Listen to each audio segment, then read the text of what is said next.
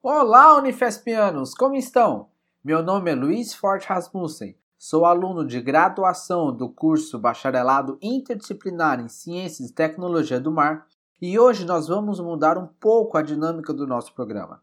Eu os convido a participar de uma conversa muito interessante com a professora doutora Renata de Faria Barbosa. Ela se graduou em Física com mestrado e doutorado em Engenharia Nuclear, tudo pela Universidade Federal do Rio de Janeiro. Nessa entrevista, a professora Renata veio falar sobre o curso de AD de Cálculo Zero que ela criou e desenvolveu para o Unifesp. Embarque comigo nessa conversa e quem sabe no fim conseguiremos responder com quantos paus se faz uma canoa.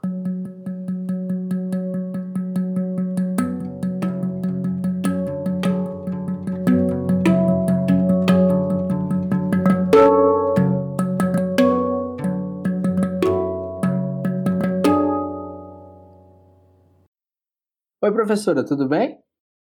Oi, Luiz, tudo bom? Como que tem sido a sua quarentena? Nossa, aqui em casa, né, a rotina continua punk, né? Duas crianças, então eu digo que nós, a gente nem vê o dia passar, né? De manhã, já emenda com a tarde, com a noite e por aí vai. É, aqui eu tenho passado os meus dias e às vezes eu nem sei que dia da semana é mais. Ah, pois é, né? É, a gente fica às vezes meio perdido. O bom para mim também é estar tá trabalhando, né? É, de casa. Então, isso também ajuda bastante. Tenho atendido alguns alunos via Moodle, e isso tem me deixado mais produtiva também. Mas a rotina aqui, ai, é de enlouquecer. É, a gente não, realmente não esperava por isso. É. E eu estava conversando com a professora Gislene, e ela me lembrou do seu projeto que você lançou de cálculo zero. E aí eu me lembrei quando eu estava no primeiro ano do BICT, que eu fiquei meio confuso de como funcionava, ninguém soube me explicar na, na época direito, eu estava inscrito, eu podia me desinscrever, e eu não sabia como desinscrever, eu não sabia por onde fazer. E aí a gente pensou de que como o nosso semestre foi suspenso, a gente ainda não tem nenhuma, por parte da Unifesp, nenhuma atividade que a gente tenha que fazer. Ela só disponibilizou algumas atividades de extensão que a gente não é obrigado a fazer, mas a gente pode fazer a qualquer momento. E o cálculo zero está entre elas. E aí a gente chamou para participar dessa conversa e eu começo ela com a pergunta de como surgiu o projeto do cálculo zero? Ah, então, Luiz, isso foi em 2014. Eu tinha eu não tinha nem um ano de Unifesp, porque eu ingressei em 2013. Então, para quem não me conhece, eu sou professora de matemática e também dou aula de física. Sou formada em física, né? E aí essa ideia surgiu lá na pró-reitoria de graduação, com o professor, na época pró-reitora adjunto, o professor João Alessio. Então ele mandou um e-mail, né, para todos os campi e aí o coordenador lá do BICT, na época o professor Fernando Martins, ele então repassou para os professores de matemática e de física para saber se alguém tinha interesse. Bem, logo de imediato, eu e o professor Tiago nos manifestamos, né? E resolvemos então abraçar esse projeto, essa ideia. E, então começamos uma série de reuniões lá na reitoria que é um desafio, né? E surgiu, né, devido exatamente dessa problemática no, no ensino de matemática, né? A cada ano a gente percebe que os alunos estão chegando com uma base matemática é, muito aquém do desejado e necessário, né?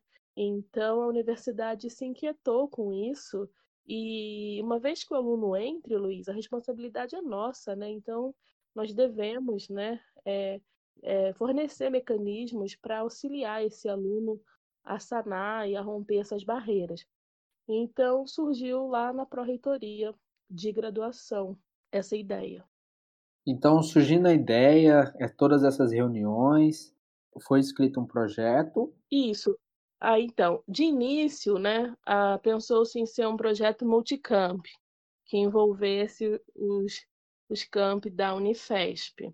E aí, na época, na ocasião, ficou Diadema, São José dos Campos, a Baixada Santista e Osasco começou, mas depois ele, ele desistiu, não teve como continuar. Bom, nessas reuniões né, intensas, a gente teve um apoio de uma grande equipe. Isso não posso deixar de falar, que foi a professora Valéria, né, coordenadora do programa de capacitação continuado do núcleo é, da Universidade Aberta do Brasil, o UAB da Unifesp, né, junto com ela a professora Isabel também, e tivemos alguns técnicos na área de informação na, e informática, né? Lá do núcleo também, o Vitor, depois a Margicia, a Adalberto. Então, teve uma grande equipe para dar esse suporte, porque quando eles começaram a explicar que seria a distância, esse projeto, a princípio multicamp, teria o formato, a gente deveria pensar se teria videoaulas ou não. Eu lembro bem que nós nem eu, nem o Tiago, a gente não estava acostumado, né, com esse tipo de metodologia, digamos assim, com esse tipo de ensino, né, à distância. Então foi um desafio inicial, mas nós resolvemos, né, continuar e, e no primeiro semestre de 2014 foram as reuniões e o planejamento desse curso. Durante esse período, nós percebemos que cada camp tinha uma especificidade. Então, nós decidimos não ser multicamp, né? E sim ter o curso, mas de forma independente. E mais para frente, São Paulo resolveu entrar também. Ficou, acredito eu, uns dois anos conosco lá da Baixada e hoje também está independente. Entendi. E aí, feito o projeto, todas essas reuniões, a equipe sendo formada, como que foi fazer? Qual foi a infraestrutura que você utilizou? Qual é o formato que você que vocês fizeram esse projeto? Ah, então, perfeito. Bom, uh, primeiro foi discutido a plataforma e aí já vem um nome que foi completamente novo para gente, um ambiente virtual de, de aprendizagem que conhecido também como AVA. Então, nós definimos como seria esse AVA do cálculo básico, que nós chamamos assim, mas na realidade é um pré-cálculo, ou cálculo zero, né? Ou matemática básica. E aí decidimos, né, utilizar o Moodle, né, da, da própria Unifesp, e então pensamos é, nos materiais.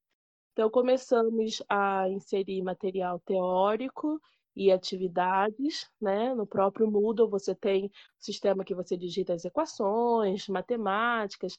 Nós criamos então, né, um, um repositório de questões, várias, um banco de questões, né, várias questões, e dividimos esse curso em quatro unidades. Né? A primeira unidade ela é basicamente uma ambientação para o aluno que ainda não, não tem familiaridade com o Moodle, então tem alguns tutoriais. E a partir então da unidade 2, começamos a abordar os conceitos básicos de matemática. Então, potenciação, fração, uh, funções, trigonometria. E aí, em cada unidade dessa, nós decidimos gravar videoaulas. E foi então a parte que eu julgo que foi mais desafiadora, né? Porque estar dentro de sala de aula é uma delícia, você está olhando para os alunos, você interage com o aluno, né? Ali, né? E dar aula. Você consegue ver para onde a sua aula está indo, de acordo com a interação com as pessoas? Exatamente, né? Você tem ali o, o feedback, né? Em tempo real, digamos assim e dar aula olhando para uma câmera, né? E aí foi super diferente porque a Unifesp ela tem um estúdio, então é super profissional. Nós nós gravamos aula o, o Daniel que nos ajudou também lá lá da reitoria. Então ficamos em estúdio e aí tem os erros de gravação e volta e grava novamente, né? Nos sentimos assim pop, né? Superstars, digamos assim, né? É... Foi, essa, foi a primeira vez que você fez algo desse tipo, não foi? Foi a primeira vez. Eu e o professor Tiago também, que o professor Tiago, ele já não está mais conosco lá na Baixada, mas ele, assim, tem bastante videoaulas. Então, nós...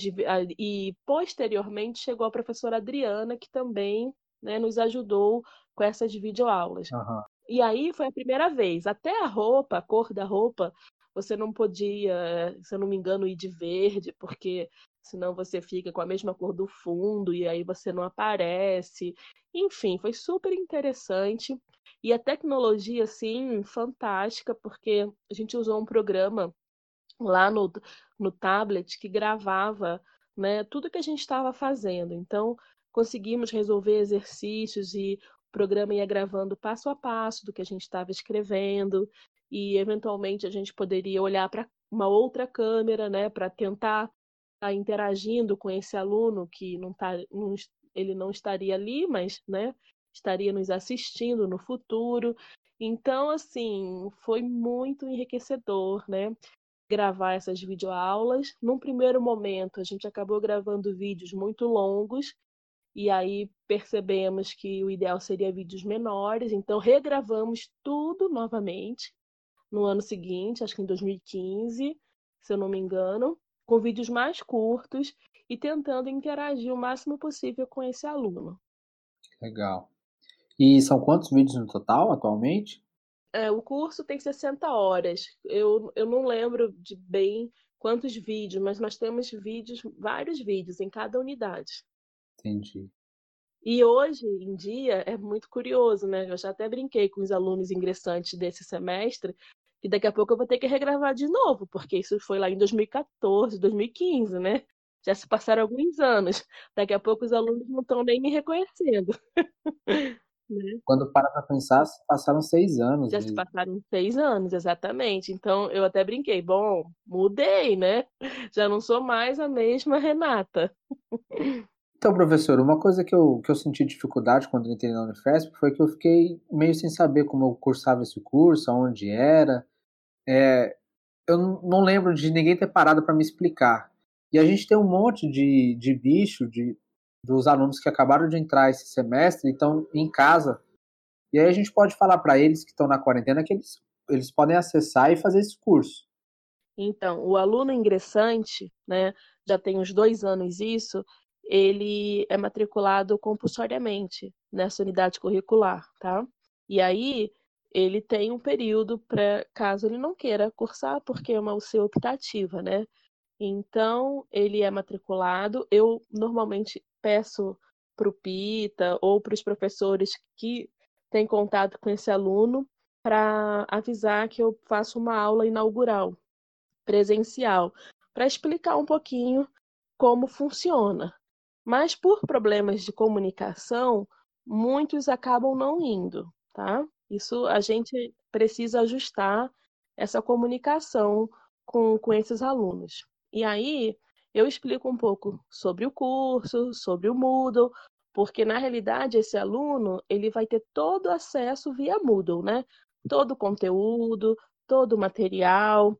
E esse ano eu resolvi fazer uma coisa assim que eu falei, ah, olha, é inédito para mim também, porque a cada ano, mediante esses problemas que você acabou de me falar, né, que os alunos acabam ficando meio perdidos, não sabem muito bem como faz o curso, aonde acessa. Então, o acesso é via Moodle, com login e senha da intranet, mas ele precisa estar matriculado, porque é uma unidade curricular, né? E aí, esse aluno, então, é, esse ano eu decidi criar um grupo no, no, no WhatsApp. Isso está sendo fantástico, uhum. porque otimizou a nossa comunicação. Então, eu tenho, a gente tem conversado nesse período de quarentena, eles têm mandado dúvidas via WhatsApp também, eu respondo e também posto lá no Moodle, porque no nosso curso, lá na nossa AVA, é, né, nesse ambiente né, do cálculo básico, em cada unidade nós temos um espaço para fazer, é, para postar dúvidas. E ali, então, os alunos postam suas dúvidas, eu respondo, ou qualquer outro professor, porque não sou só eu, eu atualmente sou a coordenadora dessa UC, mas temos o professor William, a professora Adriana e o professor Felipe colaborando também junto conosco. Então, é, a gente tem esse espaço onde essas dúvidas são colocadas e a gente tá, tenta responder. Uma outra coisa também que eu fiz esse ano, que tem dado certo, são chats no próprio Moodle. Então a gente também tenta conversar para estreitar esse laço, né? Porque é a distância, mas a gente não precisa estar tão longe assim, né? Digamos. A gente pode se conhecer melhor, a gente pode conversar, a gente pode né, é, falar um pouco das dificuldades e o grupo no WhatsApp tem sido assim muito bacana. Eu achei que foi uma decisão muito acertada. Tenho conversado com esses alunos nesse período de quarentena. Está sendo assim, para mim, enquanto docente, o melhor período né, onde os alunos estão participando mais. Eu, eu, eu enquanto coordenadora da UC, eu nunca tinha observado uma participação tão grande dos alunos quanto agora. Isso me deixa muito feliz. Legal. Então, como você disse na sua fala, o... pessoas de fora da Unifesp não conseguem cursar esse, esse curso, não é? Pois é, de fora da Unifesp não consegue cursar. Mas a gente tem, eu, a, professora Adriana, né, tem há cerca de um ou dois meses, ela manifestou, ela teve uma ideia de, de, de fazer um canal onde a gente conseguisse tá falando um pouco sobre matemática e física também.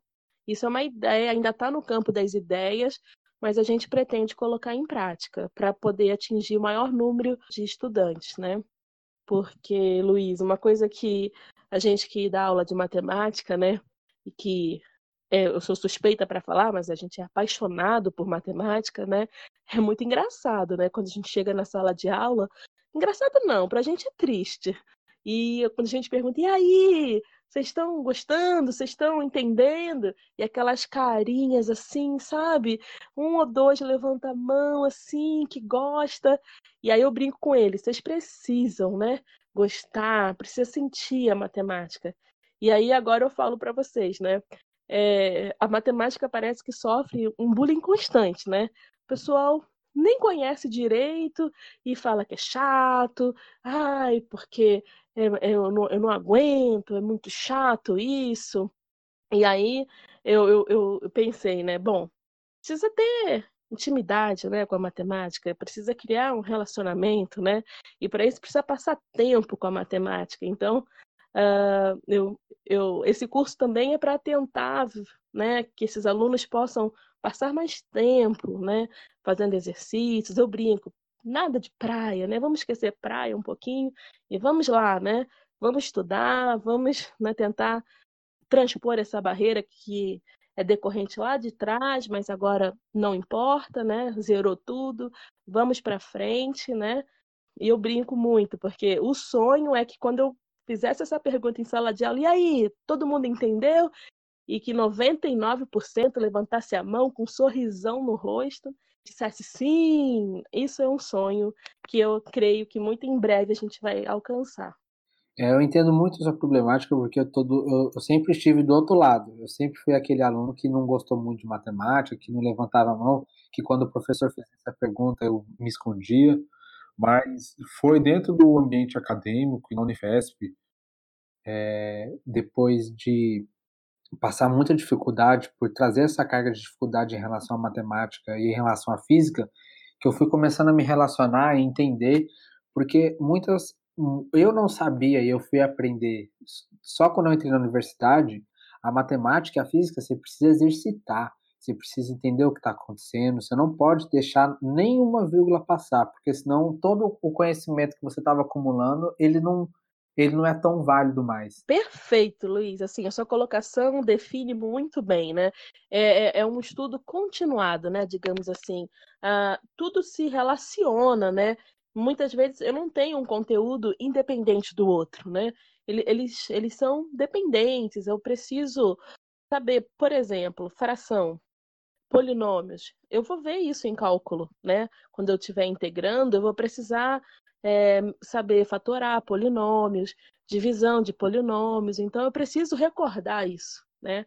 Então, por isso que esse cálculo básico, ele, ele é importante, porque a gente tem a chance de rever tudo, né? Para quando chegar lá no cálculo em funções de uma variável 1 e 2, onde a gente vai estar tá aprendendo, né? Limite, derivada integral, eu já domine essa parte básica e aí realmente está muito mais fácil para mim entender, né? É, só um parênteses, né? eu entendo muito o lado do aluno, né? Eu me coloco muitas vezes no lugar de vocês, porque na minha época, né? Agora eu vou acabar, é, como é que se diz? Eu vou entregar a minha idade, né? É, né? Entregar a minha idade. Em 96, 2, eu fui aprovada no curso de física, né? E aí foi muito interessante, né? Porque a minha, olha, eu, eu venho de, de uma família que ninguém tinha formação superior até então. Então a minha mãe, eu acho que ela não tinha nem noção, né, da, do que aquilo importava, né, da, da real importância, digamos assim. E eu estava dormindo, veja bem, que mãe acorda um filho para falar que não foi aprovado na universidade? pois é, né? A minha mãe me acordou com um jornal na mão e falou: Olha, Renata, não deu. E aí, eu ainda sonolenta, olho lá no jornal, era um jornal rosa, se eu não me engano, folha dirigida, lá no Rio de Janeiro, que eu sou carioca, né? E aí vejo meu nome. Falei, não, mãe, eu fui aprovada assim, né? E aí foi muito, aquela explosão de alegria que vocês sabem bem, né? Quando a gente vê o nosso nome, é muito bom. E então eu fiz o ensino médio em escola estadual. E quando eu ingressei lá na física, né?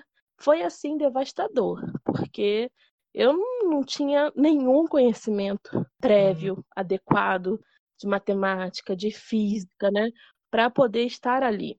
E isso foi muito impactante já no primeiro período, a gente chamava de período lá na, lá na UERJ, e eu lembro bem que a aluna que eu era no ensino médio, só notão, passei a ser uma aluna nota 3, nota 4, 2, e quando cheguei finalmente no zero, realmente, nossa, foi aquela aquele Deus nos acuda, né? Aquele aquela sensação de fracasso, né? E eu lembro que uma professora conversou comigo, né? Falou: "Não, calma, não desiste". E ali naquele momento eu decidi não desistir. Então, cálculo realmente, né? Como a gente está conversando, é um processo. Não adianta eu estudar na véspera. Então, eu passei a estudar continuamente. Eu lembro bem, eu devorava o livro, literalmente.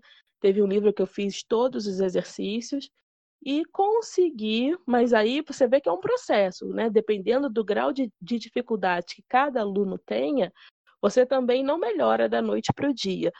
Só lá em cálculo, no meu quarto cálculo, é que eu consegui ser aprovada sem ir para o exame. Então, você vê que é um, um processo lento, muitas vezes, né? Por isso que eu falo com os meus alunos, não desistam, Sim. né? Não é impossível. Parece muito complicado, mas se houver dedicação, né?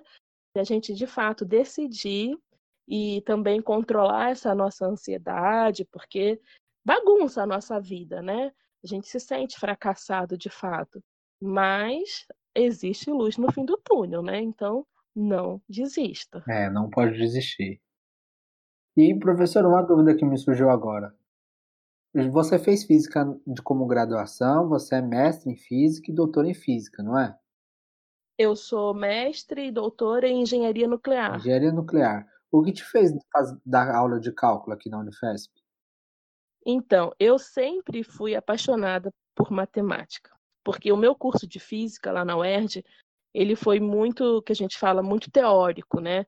uma física muito teórica. Então, minha base, nossa, tive eu tive muitos cálculos, se eu não me engano, acho que foram cinco cálculos, mais duas físicas matemáticas.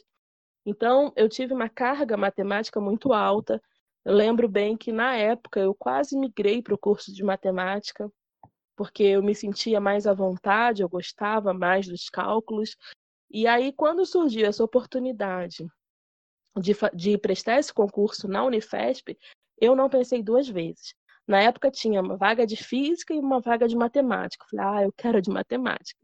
E foi a melhor coisa que eu fiz, porque realmente eu me identifico muito, me encontro muito dando essas aulas de, de, de cálculo, de equações diferenciais.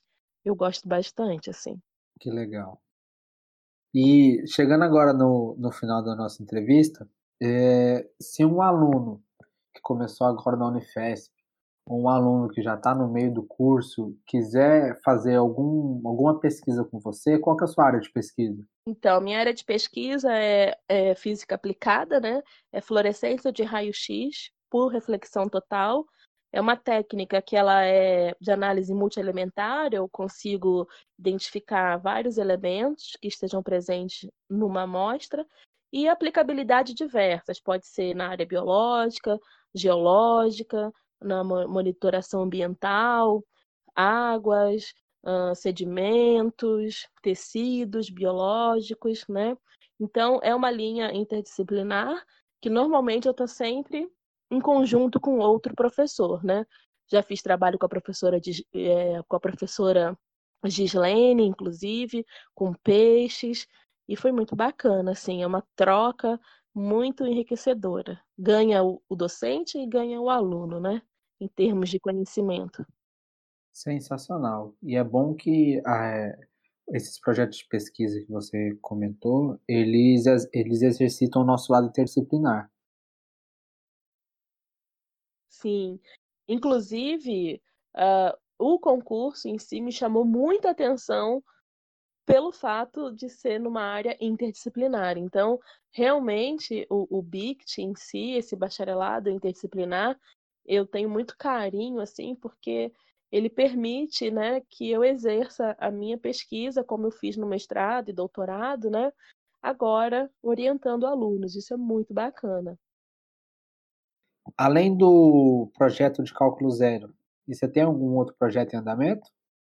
Bom, projeto atual, é, eu tenho atualmente, né, projeto de iniciação científica que está finalizando nesse semestre com o aluno Juan. Tenho também um projeto de monitoria que vai finalizar agora também em junho, né, junho, julho. Esse, esse, esse ano eu fiz essa monitoria também interdisciplinar no ensino de física e de matemática. E aí a gente tenta estar tá sempre contextualizando, né, integrando esses conceitos, física e matemática, porque eu atuo nas duas áreas aí no BICT, tanto em disciplinas de física quanto em disciplinas da área de matemática, e o meu monitor também está atuando nessas duas áreas. Isso tem ajudado bastante, tem integrado, né, esse tem, tem integrado esses conceitos e aproximado esse aluno, né? Aluno monitor, aluno monitor, professor, né? E a gente tem feito isso ao longo dos anos. Esse ano, a primeira vez, com caráter interdisciplinar, juntando matemática e física, né? E o projeto de monitoria para o cálculo básico ele é fundamental. A gente precisa desse apoio, desse suporte, porque é um curso que dá trabalho. Hoje mesmo eu mandei e-mail para todos os alunos que estão um tempo sem acessar ou ainda que nunca entraram, tentando conversar com esses alunos. Então, toma um tempo, né? A gente precisa desse suporte. E o meu primeiro monitor, inclusive, foi o Fábio Luiz Ronda, que foi muito legal naquele início, lá em 2014, nos ajudou bastante. Professora Renata, eu queria te agradecer por ter vindo participar do nosso programa. Eu fico muito feliz de ter você aqui com a gente. É muito bom a gente poder conversar com os docentes, ouvir deles e ouvir e usar essa experiência que você passou para que a gente possa melhorar cada vez mais como alunos dentro da universidade. Eu espero que a pessoa que esteja ouvindo aí do outro lado, que não conhecia o projeto de cálculo zero, possa conhecer agora e, se tiver interesse, participar, porque vai ajudar muito no futuro da universidade. Ah, legal, Luiz, muito bacana. Eu que agradeço, me sinto muito honrada, muito feliz também de estar participando dessa entrevista, de estar falando desse projeto que temos muito carinho por ele, né? É, é realmente um, um sonho nosso poder ajudar todos esses alunos, né? Que não exista mais essas dificuldades em conceitos básicos e eu espero também, você, aluno que está nos ouvindo, né, que procure eu, a professora Adriana, o professor William, o professor Felipe, né, e faça o curso, né, não desista e tire suas dúvidas e vamos em frente. Se algum aluno quiser entrar em contato com você, por onde que ele entra, professora? Olha, pode mandar um e-mail para mim, é Renata Barbosa, com S, tá? Renata Barbosa, 28, arroba yahoo.com.br. Pode mandar um e-mail que eu respondo, tá ok? Eu retorno. Beleza. Por fim, professora, a gente vai começar uma tradição que vai se seguir em todas as entrevistas que a gente fizer. Eu vou te fazer uma pergunta e você tem 30 segundos para responder Tá o que você quiser. Beleza. Beleza? Com quantos paus faz uma canoa? Oh. Ai, boa pergunta, né? Bom, com tantos paus quantos forem necessários para que essa canoa fique firme e forte e suporte todas as tempestades que vêm por aí nesse mar, né? Porque tem aquele estado, né? Mar, como é, Luiz? Me ajuda aí. Mar calmo Mar- não faz bom marinheiro. nunca, nunca fez um bom marinheiro, né? Então, que essa canoa fique firme e forte, né? Para seguir além Bict. Muito obrigado na ajuda da construção da nossa canoa, professora. Obrigada a você, Luiz. Muito obrigada, viu? Um grande abraço. Abraço.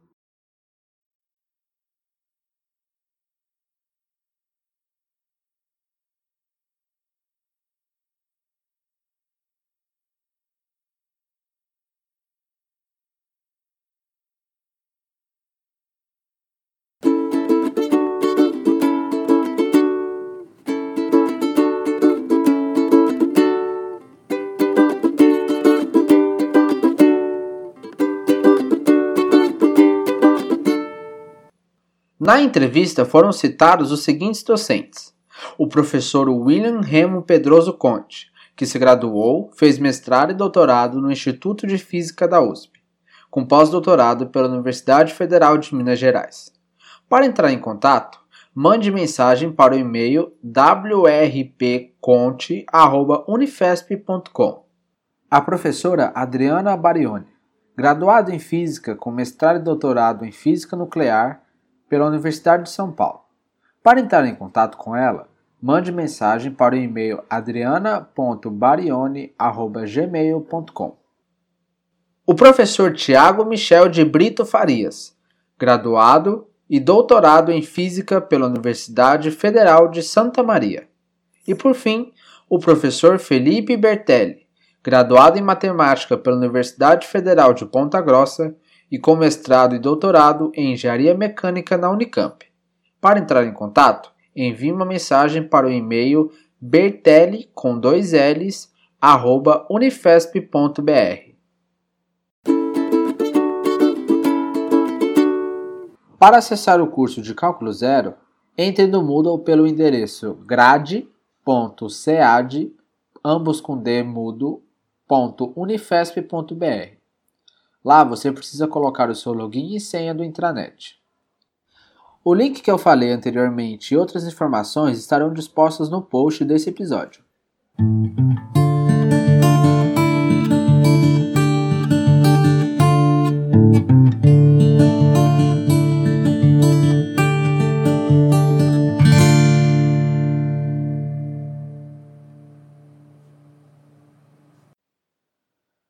Muito obrigado por ouvir o nosso programa.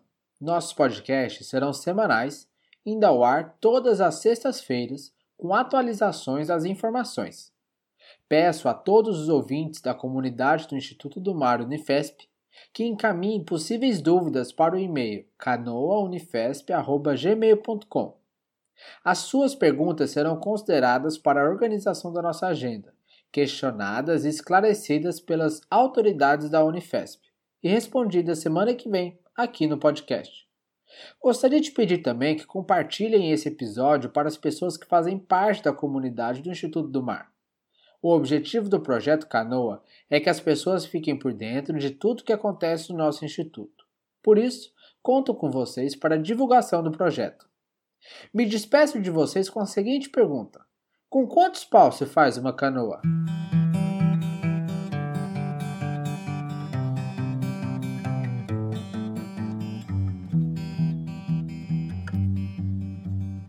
Projeto Com Quantos Paus Faz Uma Canoa é um podcast que fala sobre ciências e tecnologia nas universidades públicas. O conteúdo e o formato foram idealizados por integrantes do Instituto do Mar da Unifesp, sob a coordenação da professora Gislene Torrente Vilara, e é um projeto de extensão em parceria com o Núcleo Rádio Silva. Entre em contato pelo endereço canoaunifesp.gmail.com ou pelo Instagram canoa_unifesp. Você pode nos ouvir no site da radiosilva.org, no Spotify ou na sua plataforma de podcast favorita.